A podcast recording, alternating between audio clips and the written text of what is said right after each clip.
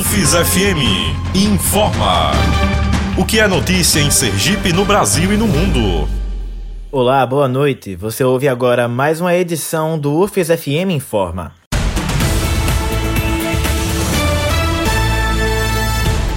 O governo de Sergipe anunciou nesta segunda-feira um novo decreto que deve ampliar o ponto facultativo nas repartições públicas estaduais da administração direta e indireta para sextas-feiras, sem que deixem de ser executadas as atividades essenciais estabelecidas em cada órgão.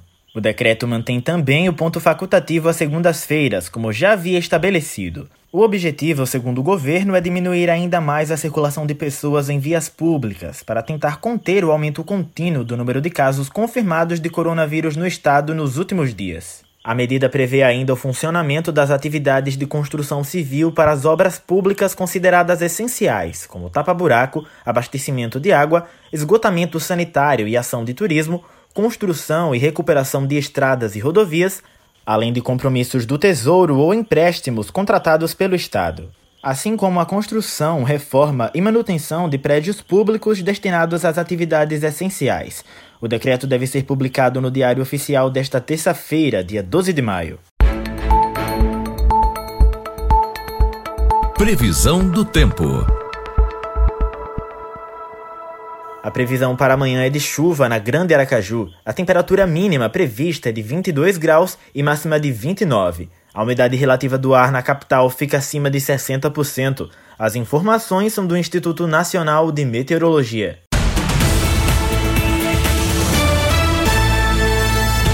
Subiu para 1.800 o número de casos confirmados do novo coronavírus em Sergipe. É o que aponta o boletim epidemiológico divulgado agora à noite pelo Ministério da Saúde. O número de mortes com diagnóstico positivo da doença também subiu. Agora são 37 óbitos no estado.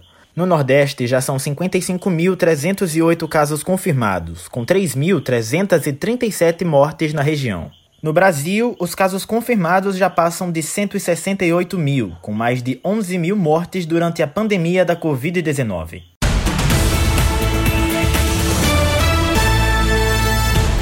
A Confederação Nacional da Indústria prevê queda de mais de 4% na economia brasileira para este ano. Ouça os detalhes na reportagem de Lucas Por Deus Leão. A Confederação Nacional da Indústria, a CNI, divulgou nesta segunda-feira a projeção do setor para o PIB, o Produto Interno Bruto do Brasil, em 2020. A estimativa da CNI é de uma queda de 4,2% do PIB neste ano, em comparação com o ano passado. Isso no cenário mais provável.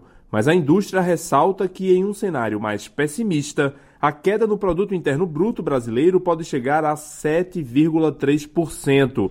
Isso se as medidas tomadas para amenizar os impactos econômicos da pandemia não tiverem efeito. Em um cenário mais otimista, que a CNI considera menos provável, a redução do PIB se limitaria a 0,9% em relação a 2019.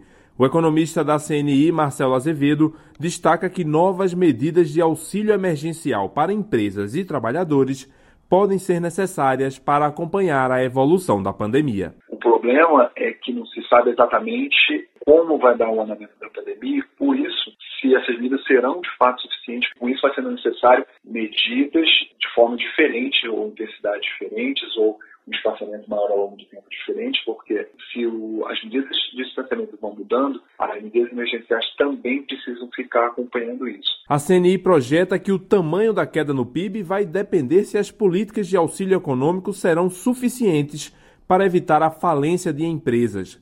Também vai depender da evolução da pandemia, pois ainda não se sabe, segundo a CNI, se o avanço do coronavírus vai permitir o relaxamento das medidas mais duras de distanciamento social. Antes da crise provocada pelo novo coronavírus, a indústria brasileira projetava um crescimento do PIB de 2,5% para este ano. Em 2019, o PIB cresceu 1,1%, segundo o IBGE. Da Rádio Nacional, em Brasília, Lucas Por Deus Leão.